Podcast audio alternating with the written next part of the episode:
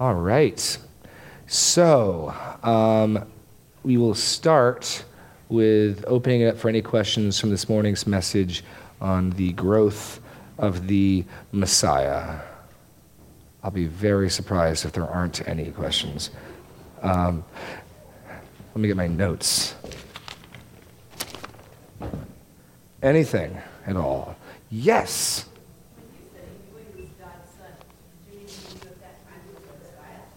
Yes.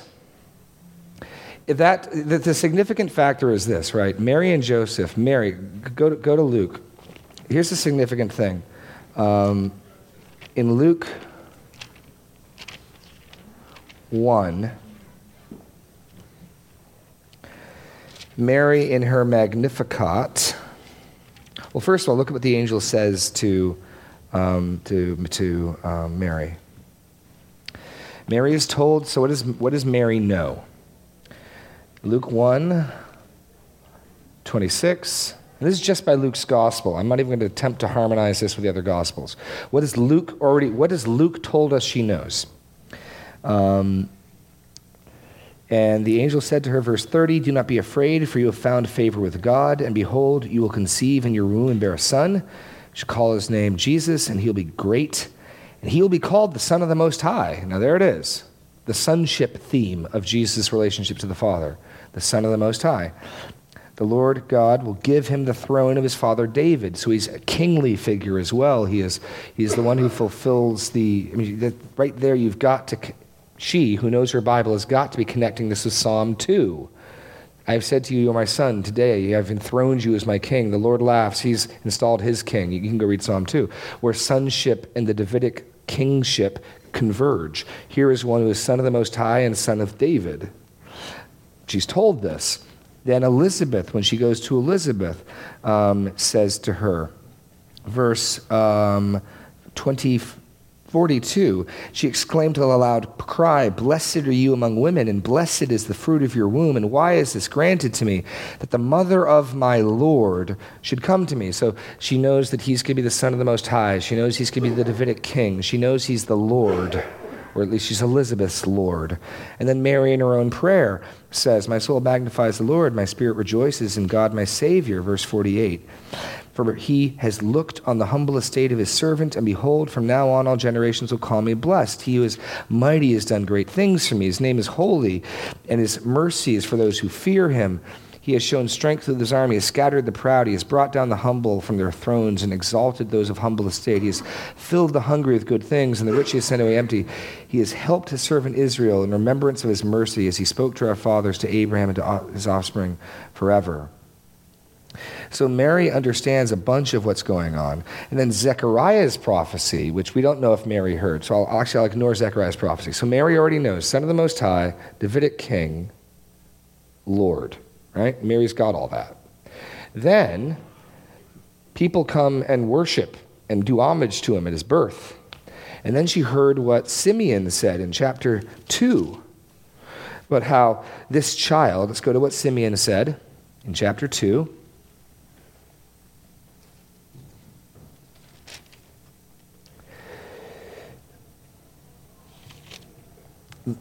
The Lord, verse 29, now you're letting your servant depart in peace according to your word, for my eyes have seen your salvation, and that you have prepared in the presence of all peoples a light of revelation for the Gentiles and glory for your people Israel. So she knows this child is a savior that God has prepared, the light to the Gentiles. This child is the glory of Israel.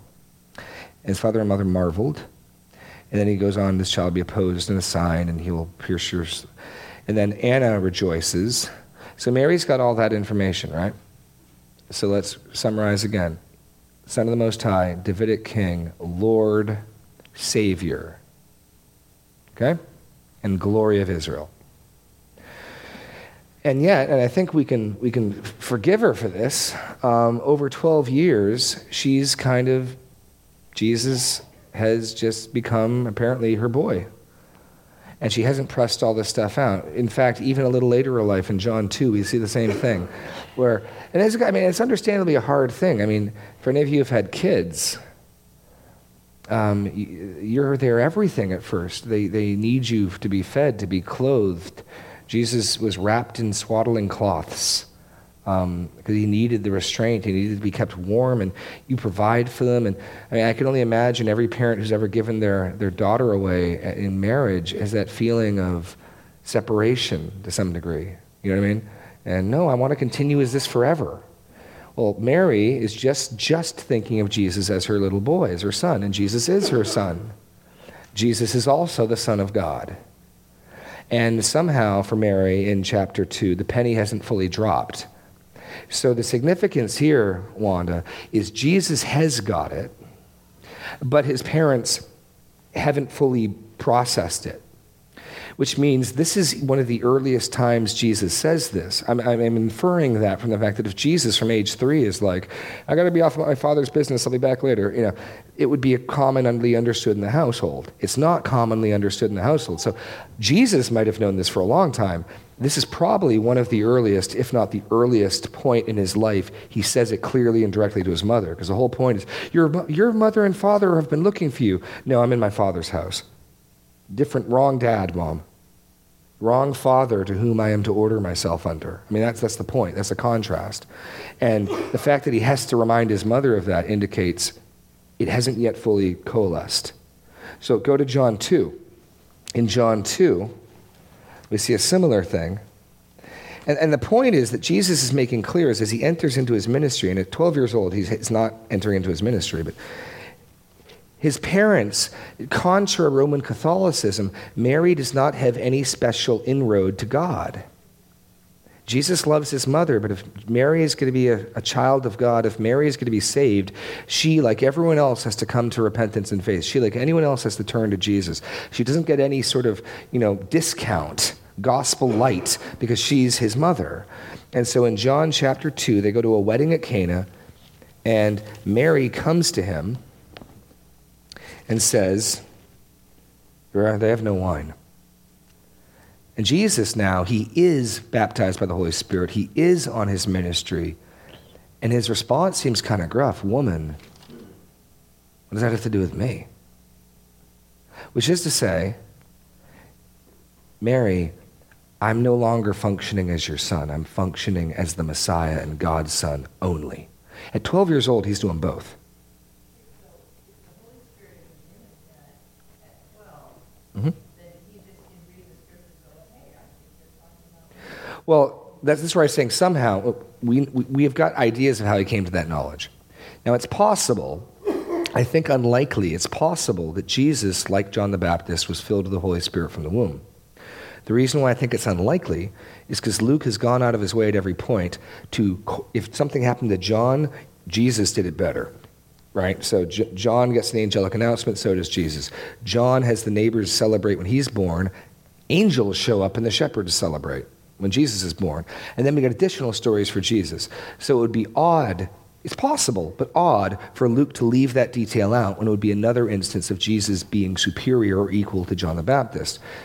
It's possible, certainly possible, but I think unlikely if Jesus had the Holy Spirit from the womb, like John the Baptist, then Jesus, like John the Baptist, would be capable of superhuman knowledge, just as the in utero baby has. What I mean by superhuman is supra, above and beyond normal humanity. Normally, infants in utero don't recognize voices of strangers and rejoice, right? So it's supra or superhuman. I mean, I mean that in its literal meaning above and beyond what is the scope of man. So John the Baptist is doing something superhuman. And if Jesus had the Holy Spirit from birth, Jesus would potentially be able to exercise superhuman knowledge as well. There's no mention of Jesus walking in the power of the Spirit, going in the power of the Spirit until he's baptized. He certainly could have been. The scriptures just say nothing of it. So if he doesn't have that extra supernatural knowledge, then he is either his parents tell him the stories. I mean, he could get Son of the Most High from Mary. He could get Son of the Most High, Messiah, Davidic King, Savior. And then he goes to his Bible. This is amazing. Then he goes to his Bible and unpacks those categories. What does it mean to be the Son of God? What does it mean to be the Savior? What does it mean to be the Messiah? And apparently he's done that work already. It's also conceivable won't deny it, that God sent him a vision or dream explaining all of this. However, Luke's point is to show us a diligent, studying child growing and growing and growing in wisdom. So I tend to suspect it's more the first option, not, but I, I can't, certainly can't be dogmatic. Um, but, but no, it's, it's an amazing concept to think that Jesus has to come to the knowledge of who he is. But if he doesn't, then he's not made like us in every respect. Because we don't come into the world as little babies with a full sense of identity and self and talking and you know and those are those whole medieval legends that grow out of you know jesus you know the pictures of him with the three fingers up and thing on his head and they're cutting the umbilical cord and he's blessing his parents and you know holding court. And that's not the picture we get from luke at all. Um, he's going the opposite direction but yes elsa. Mm.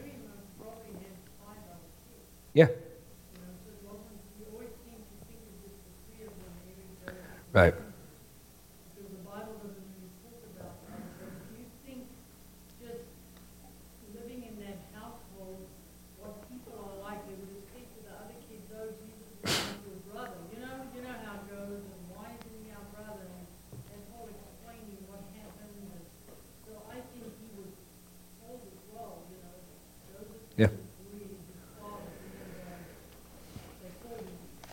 Well, in Luke, in a sense, Joseph is his father. The text, let me see, um, the text is comfortable, in a sense, referring to, him, referring to Joseph and Mary as his parents. So, yet, this is the very text where he says, My dad's house. So he's clarifying. But in a sense, you can absolutely call Joseph his father. Uh, the Passover, um, not in John, so I go back to Luke. Um, Luke 2. Now, his parents went up to Jerusalem. So Luke is quite comfortable referring to the couple as his parents. And so, in a loose sense, let's not be too worried talking about Joseph as his dad. As long as we make it clear, his father is God. Um, and Joseph is not his father in that sense. And Jesus will never let those two categories shift. He won't even do that with the disciples. Because I'm going to pray now to your father and my father, and your God and my God but he won't group them in one lump as if they approach God together and on the same terms. It's fascinating when he does that in John. Your God and my God, your Father and my Father. Why not just say our God and our Father? Well, because he's my Father in a very different way than he is yours, and he's my God in a very different way than he is yours. Um, so, so Jesus is keeping those distinctions present. But yeah, yeah, growing up, knowing the, knowing the stories, the people talking, the people who heard the report of the, um, of the uh, shepherds until they fled down to Egypt. You know, yeah. Although by the time they showed up to Nazareth, right, there'd probably be another kid or two. I mean, we're living in a world without birth control. Um, the text says that Joseph didn't touch her until she gave birth, clear implication of what happens afterwards. And so, yeah, the natural thing, and we know he has brothers. We read the passage. Your mother and brothers are outside. James, Jude, others. Um, yeah, so that, wouldn't have just been the three of them, most likely, at this point. It'd be very odd for a woman who's fertile and having kids to go 12 years without any others. So, yeah, any other, any other questions or thoughts on any of this stuff? I, I found this stuff incredibly fascinating and deep, and I, I pulled Daniel aside midweek and just said, okay, just make sure I'm not a heretic here when I say these things. Because um, this stuff is just, wow, I'd never thought of that. Jesus studying his Bible. You know, um, Jesus seeking out teachers. But man, anything. Anybody? Yes, Lois. I was so thankful for your message this morning because I, I like, I'm surprised to hear you say that because I was thinking that same thing. I've read this passage how many times to, to me it was almost like something, well, okay, get through it, go on to something yeah. else. there's really a lot in here to think about. Yeah, you know, once it hit, what's he doing? He's learning. And why is he doing that? Why is this so important? Because Jesus, in the back of his mind, has got to know when I need to own inside and out this book before I begin my ministry. And here is the first opportunity that he has to sit down with world class biblical scholars. It'd be kind of like, you know, if when I went together for the gospel at Simeon or something, we got to have lunch with like John Piper, John MacArthur, R.C. Sproul, and all those guys. You would not be able to peel me away from that table you know, I once, I almost told the story, I once um, jumped, I, I once stuck myself into a car to drive with R.C. Sproul from the hotel to his airport to his hotel. A friend of mine who was in student life, he was coming to speak at the Master's College, was like, I got to go pick up R.C. Sproul at the airport. He's kind of bragging. I'm like, dude, let me come. So I, I rode shotgun. I'm just leaning over the back of the seat the whole way from the airport. I mean, he's tired, and I'm just like chatting with him. You know, he's got his wife there next to him. I don't care. I'm just like, so RC, what do you think about? And yes.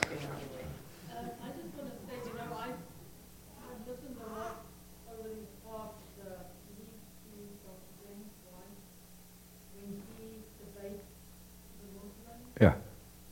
And it is so important for us to know this kind of thing because the Muslims know their Bible. Yeah. They know the Bible, I think, better than Christians. Oh, probably. Questions they ask. Right. This, if you don't know this, they're going to stump you. Right. It's honestly, and I'm just thinking with all, all the uh, immigrants coming into this country, Mm. you need to be able to defend your faith. It is Mm. so important, so important. And he was saying that um, the Muslims, most of the Muslims, they don't, un- they don't know Jesus is the Bible because the Quran talks so differently about him. Christ, he's a, he's a philosopher.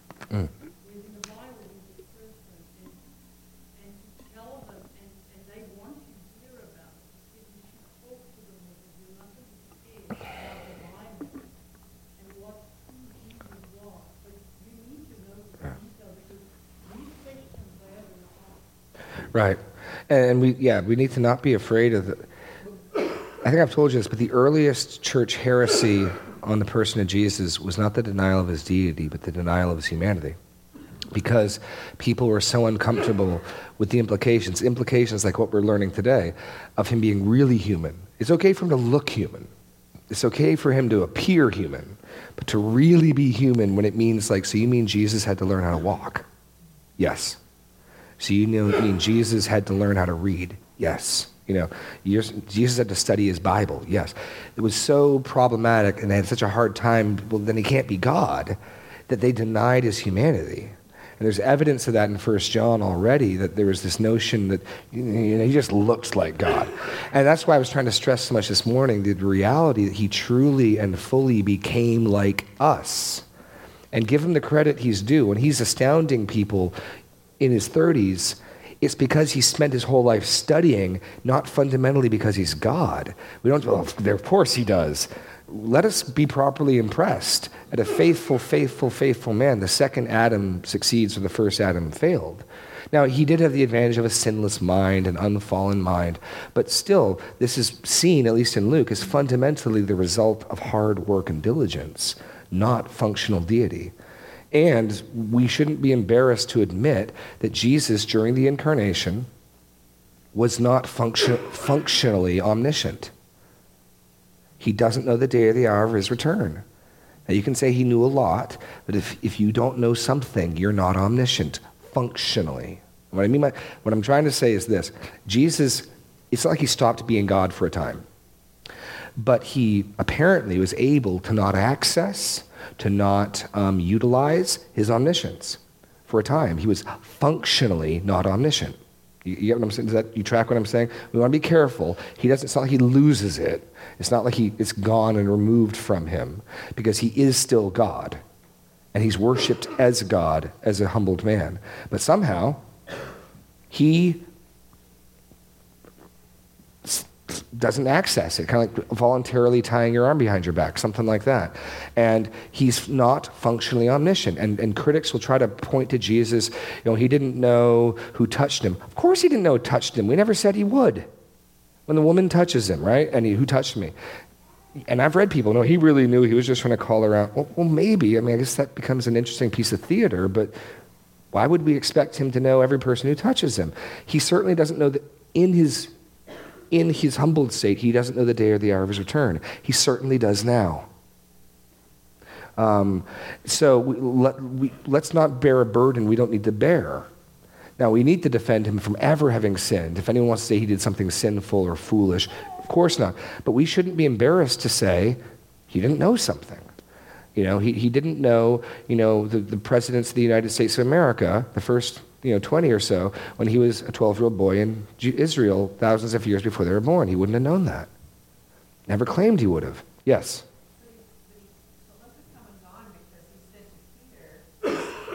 Yes. Yes. Well, yeah, the best, the best understanding we can get, and, and granted, this is sort of guesswork. We see him in the Gospels not knowing things. We see him in the Gospels knowing things that take supernatural revelation. And this is why I use the example of Peter knowing that Ananias and Sapphira had lied supernaturally. He, it's not because he did an investigation, he just knew that, that they'd lied. Um, Elisha knows that his servant has gone and gotten some gifts from Naaman. Um, and there are examples of people with supernatural knowledge from the Spirit.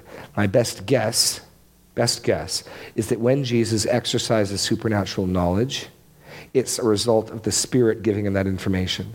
And so, in a sense, what Jesus is saying is, I will stick with normal human knowledge, Father, until you think otherwise. And I'll trust that you will let me know what I need to know.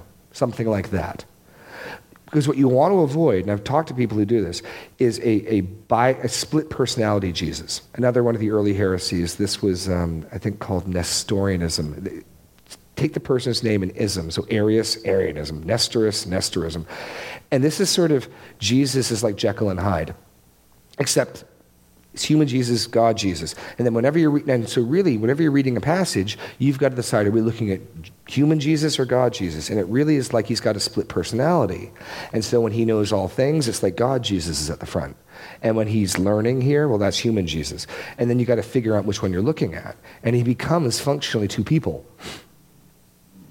And so in any given passage, he doesn't know the day of the hour. Well, that's human Jesus talking. And you want to avoid that. He's one person. He's, he's 100% God, he's 100% man, and he's one whole person. And we don't want to split that apart. And so it, it's tough. I mean, we, we're balancing this on a knife's edge. So the best guess I'd have is Jesus trusted the Spirit to let him know what he needed to know. The thing I like about that is it really means something now when Jesus lives my life for me because he doesn't have any special cheats, doesn't have any special ups. Because don't you have the Spirit? Doesn't the Spirit bring to mind things in your life that you need to know? Doesn't the Spirit open your mind to understand the Scripture? Doesn't the Spirit convict you of sin? Go to Hebrews 4. Why this is such a precious truth and I think worth fighting for um, aside from the fact that it's biblical and everything in the Bible is worth fighting for, but why it's particularly, particularly precious to me is one of the most encouraging passages for me when I'm in sin, when I'm hearts far from God, is entirely fueled and empowered by this truth. Okay? Now, we're about to read a double negative, which makes things positive. So here we go Hebrews 4, verse 14. Since then, we have a great high priest who has passed through the heavens, Jesus, the Son of God. Let us hold fast our confession. For we do not have a priest who is unable to sympathize. So if you don't have a priest who is unable to sympathize, what do you have? One who's able, right? Let me flip that positively. So, for we have a priest who is able to sympathize with our weakness one who in every respect has been tempted as we are, yet without sin. Let us then with confidence draw near to the throne of grace that we may receive mercy and find grace to help in time of need. Now, understand the argument here. Because we have a high priest who is able to sympathize with our weakness, and the reason, what, according to this passage, what enables Jesus to sympathize with our weakness? His own experience because I have a priest who can sympathize, because he went through the same things, I can boldly approach the throne of grace, not when I've done well, but in time of need. So I'm told, because, because I have this high priest who can sympathize, when my heart is far from God, when I have had to confess sin, when I've been a jerk to my wife, when I've been spiritually lazy, I can boldly approach. And the foundation for why I don't think, and, and you and I, I'm sure, are tempted to do this, like dogs with their tail between the legs. That's not boldly approaching. Or maybe I'll stick away from God till I read my Bible somewhere. No, boldly approach. And it's all hinges on Jesus can sympathize because he's been tested like me. So the less you make Jesus' life like me, the less that verse means anything. And so I want to fight biblically and, and, and, Hebrews 2, he was made in every respect like us, yet without sin. I want to fight for that truth. Now, certainly, if we're going to compromise his deity or compromise his sinlessness. We're not going there. But to every degree that we're able to, I want to let Hebrews 2:17, he had to be made like his brothers in every respect, mean exactly that. And I want his life to be like my life. Because the more his life is like my life, the more confidence I get to boldly approach when I screwed up. And so that, that's why I care about this. So, so that if we see, like, I have to study my Bible, Jesus had to study his Bible, as opposed to, well, of course he knew his Bible. It's Jesus, he wrote it. No, he had to study it. I have to study it too. Do you have, do you have a hard time studying your Bible? Do you have to put work into it? You're in good company. Jesus spends three days working at it here. Is that encouraging? That your high priest is, is, understands that? I think so. I, I certainly think so. Um, so th- that's why it matters. And there's other reasons it matters, but this is probably the number one reason is if Jesus' experience is not like my experience, then I don't have a priest who can sympathize, and therefore I'm not going to feel very bold in coming before him. Because what I'm expecting when I screw up is God to be like, seriously, again? Get out of here. And instead, I have a high priest who, even though he never sinned, knows it's hard, knows what it's like, knows it's difficult. I'm sure in three days and nights of Jesus sitting at the feet of the rabbis, he grew tired. He had to gird up the loins of his mind and focus. He had to call upon his will and be disciplined to do that. And so my high priest knows it can be hard sometimes studying your Bible. I'm sure he does. That, that makes sense? That click? Yes, okay. Any other thoughts or questions? Yes, Jeremy shift of focus, but when Jesus was in the temple learning from the priests and teachers, it's a short amount of time between now and Jesus in the temple rebuking. Yeah, 20 years later. What's he learning? I mean, is he is he learning the the, the false teachings that the I don't, I don't think so. I mean, everybody we've been in, in, Luke's story, the question is is Jesus learning the false teachings? I'm sure there's error mixed into their theology, but everything in this picture is peaceable. And it ends with he's growing in favor with God and man. And so far, in Luke's gospel, every priest, every temple person we've met has been a faithful Israelite. We've only met good guys so far, in the sense of faithful people. We have not met the, the hypocrites and the, we haven't met them yet. We've met Zechariah, and his wife, who are both Levites. We've met Simeon and Anna, who's a, pre, who's a um, priestess. These prophetess, sorry, priestess, prophetess. Um, we've met faithful, godly people in the temple so far, right? And so until we start, till that tone shifts, and it will shift right at the beginning of chapter 3, 20 years later, I'm going to assume Jesus has sought out and found the most faithful believing teachers. That'd be my assumption. The people he's sitting under have good teaching, and I'm sure mixed in with corruption and error. But these are people who aren't God's enemies, I would guess. I would make that assumption. Even the leaders in 20 years from now, there's no doubt that they know their scriptures. Yeah. They just apply them in, in ways that are beneficial to them only. Right, right. Right.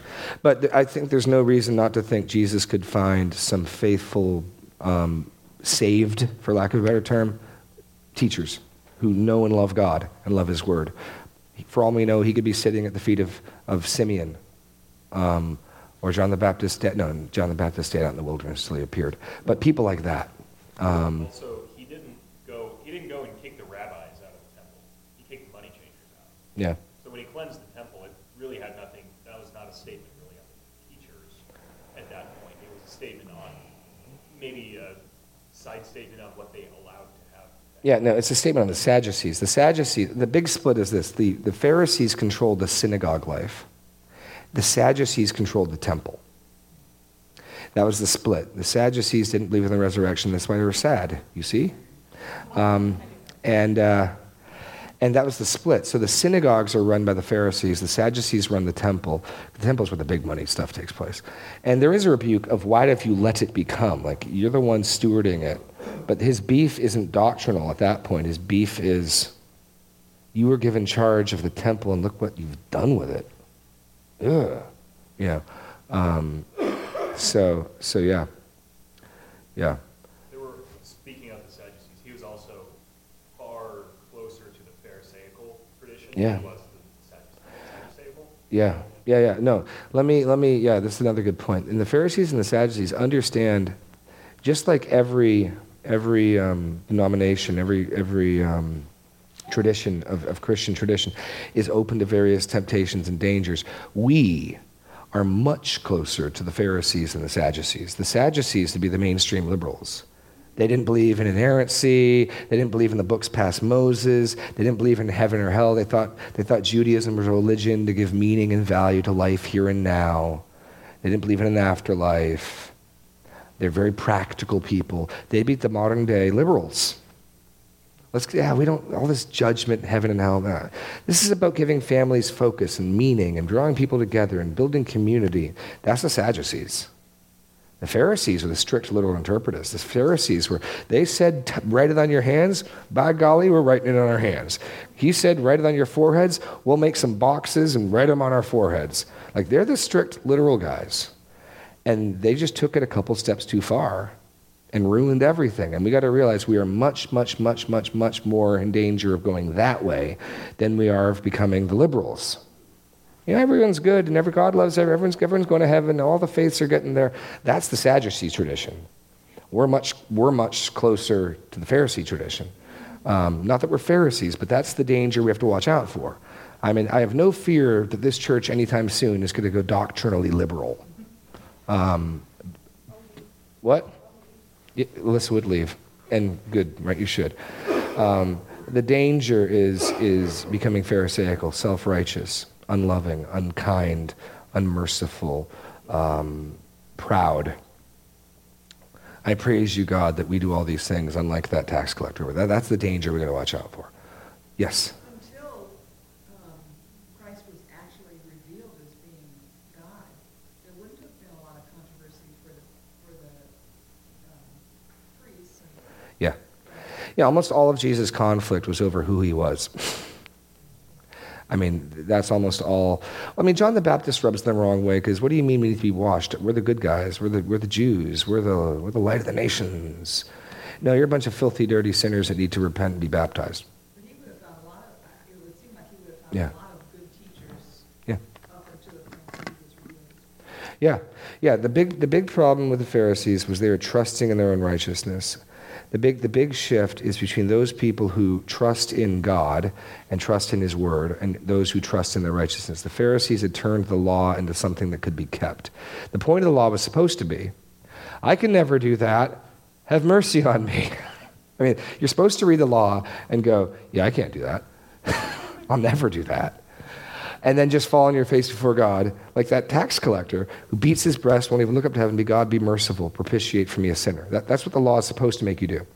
The Pharisees read the law and said, well, if we take that to mean that, and that to mean that, and we tweak that, we can do that, we're good. And that was the big problem. And um, that was the basis of their rebuke. Not that obedience wasn't important, but their, their righteousness, and this is all Romans and Galatians, their righteousness was coming from doing those things. Their standing was coming from their performance of acts and rites, and not from faith in God. And, but that wasn't everybody. And so, yeah. And even, even from people like that, you could potentially learn things about history, learn things about the harmonization of Chronicles with Samuel. People have done that work. I mean, I benefit from people who've done that work. You can go read Kings and Chronicles and harmonize them. It's really helpful when someone else has already done that. You can check, and all you have to around do is check their math. You know, it's beneficial. So even, even if a teacher has wrong, one thing wrong in one area, you know, here's how the king's genealogies line up, and we've studied this. Oh, that's helpful. I think you made a couple mistakes there and there and there, but that, that, that's time saving. That's useful, right? Um, so, yeah. Any, anything else?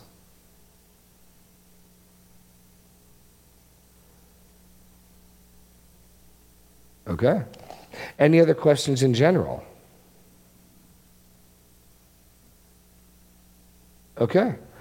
I've got a new handout, and if I can get a volunteer to quickly hand it out, we got 10 minutes, and we will see how far we can get. Thank you, Alex. No, one on each side. We'll go even faster. Fantastic.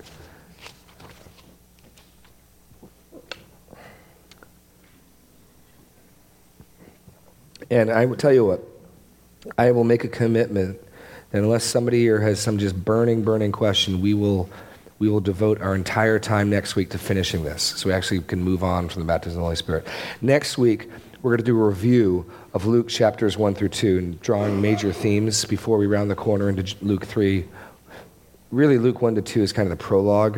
If you're watching a movie, this is before the title sequence. And then we jump to 30 years later, which is where we stay for the rest of the book.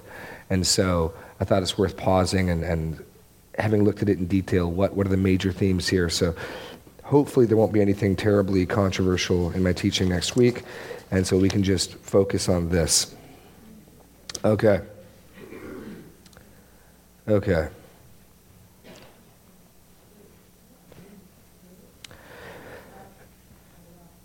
Okay.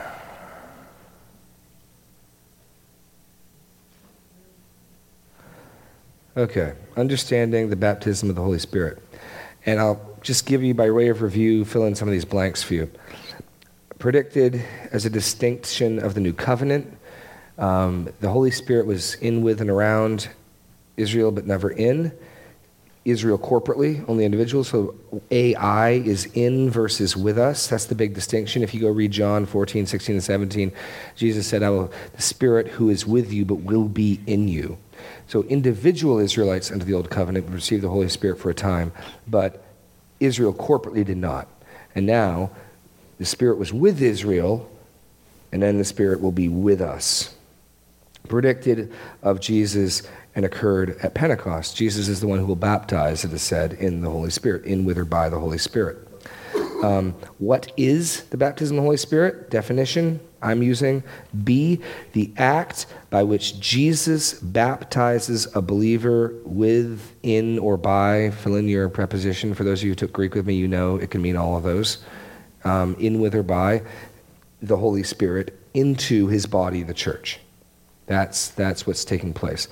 Um, and you can look up those references in 1 Corinthians 12, 13, or 10, 2. Then we ask the question when does baptism of the Holy Spirit occur? And I argued at conversion. At conversion. And yes, I know, and we'll deal with it in a minute. There are, we talked about some of the, um, the examples in Acts that would seem to conflict with that. Um, and we talked about what was going on there. And I used the analogy of getting upgrading the high speed internet. in the book of Acts, we're seeing a transition while two covenants are functioning simultaneously.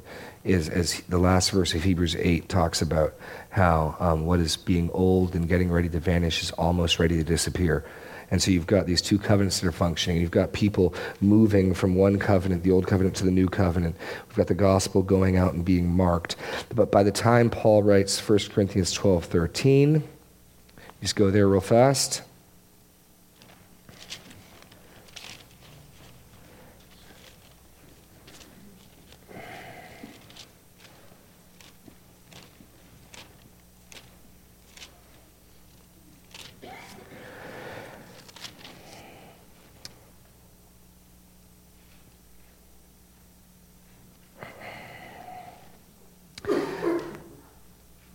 For in one body we were all baptized. In one spirit, we were all baptized into one body. So Jesus can speak to the entire corporate Corinthian church and say, This is true of all of us. In fact, go to uh, 2 Corinthians 13.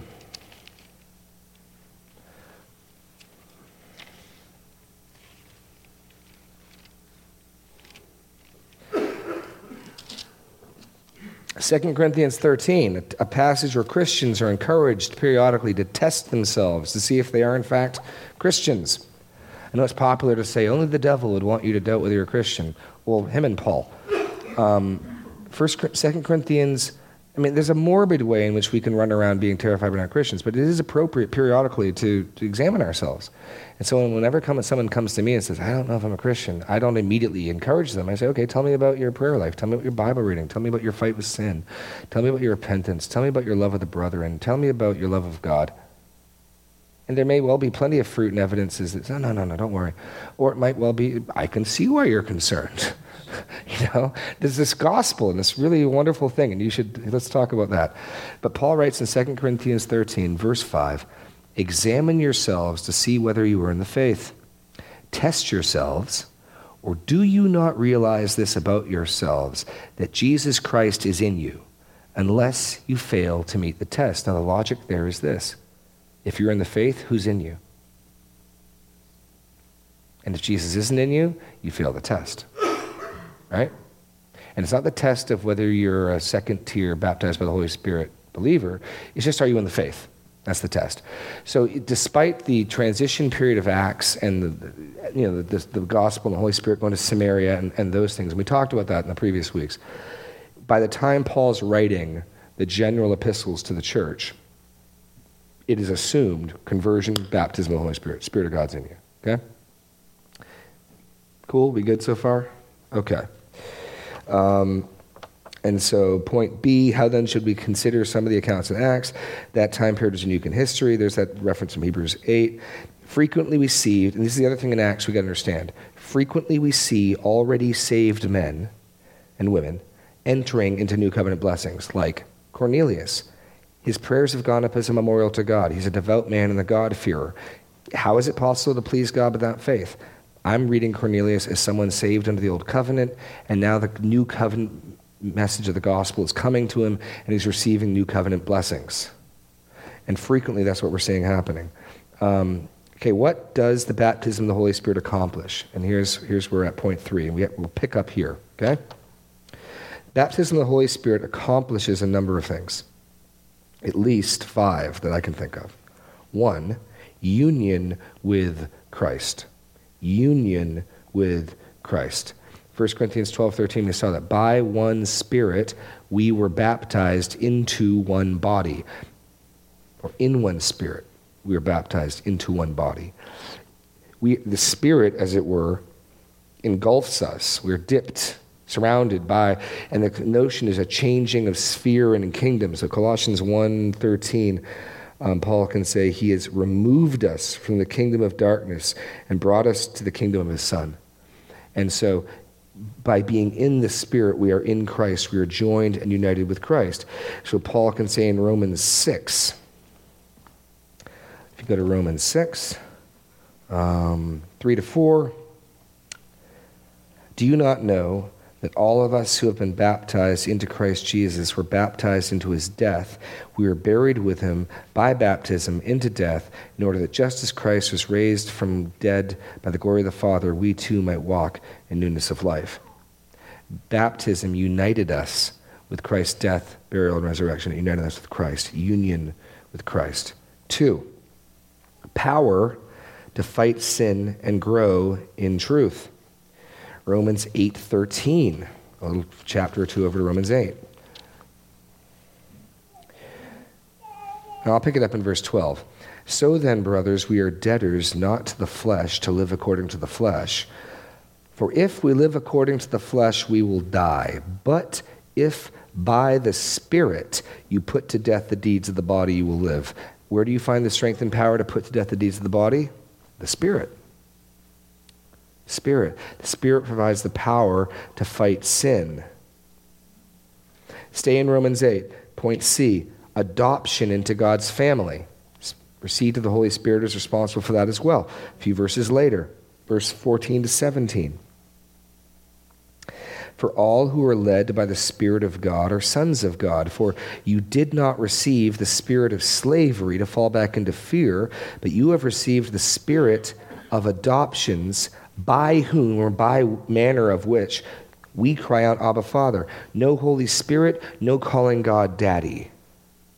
You're only able, by which you're only able to call on God as Father because you've received the spirit of adoption. You, you see that in the language there? By whom we cry. There's no spirit, you don't get to cry that. That's why you'll never see David referring to God as dad. David has an intimate relationship with God. It's not till you get to the new covenant that individual people are saying, Our Father who art in heaven. Israel corporately is God's son, and so Israel as a nation can refer to God as, as Father. And Solomon in the dedication prayer of the temple can do that. But no individual Israelite is approaching God as dad until Jesus shows up and says, Well, my Father works on Sunday, so I do too. No one talked like that. And so, by virtue of this spirit, his Spirit, we receive adoption into God's family. Point D What is, does the baptism of the Spirit accomplish? Understanding or insight in the Scriptures.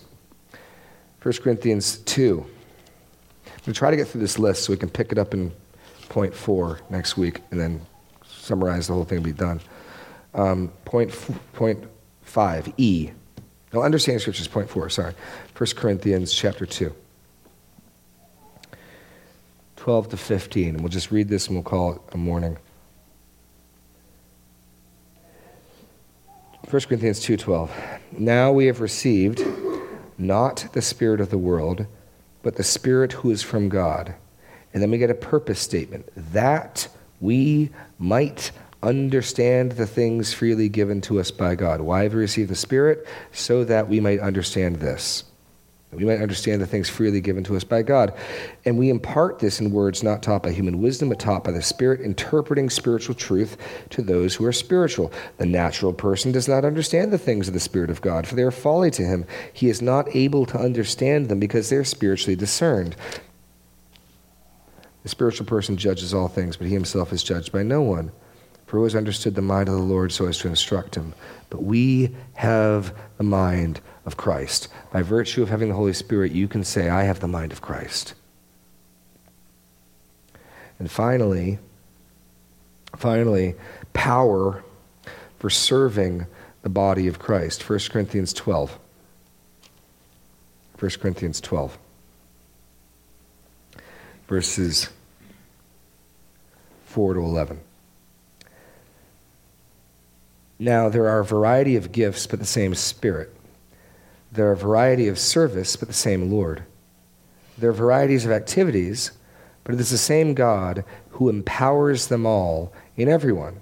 So, to summarize, there's a lot of different gifts from the same Spirit. There's a lot of different service, but one Lord. And there's a lot of different activity, but one God who gives power. Verse 7 To each is given the manifestation of the Spirit.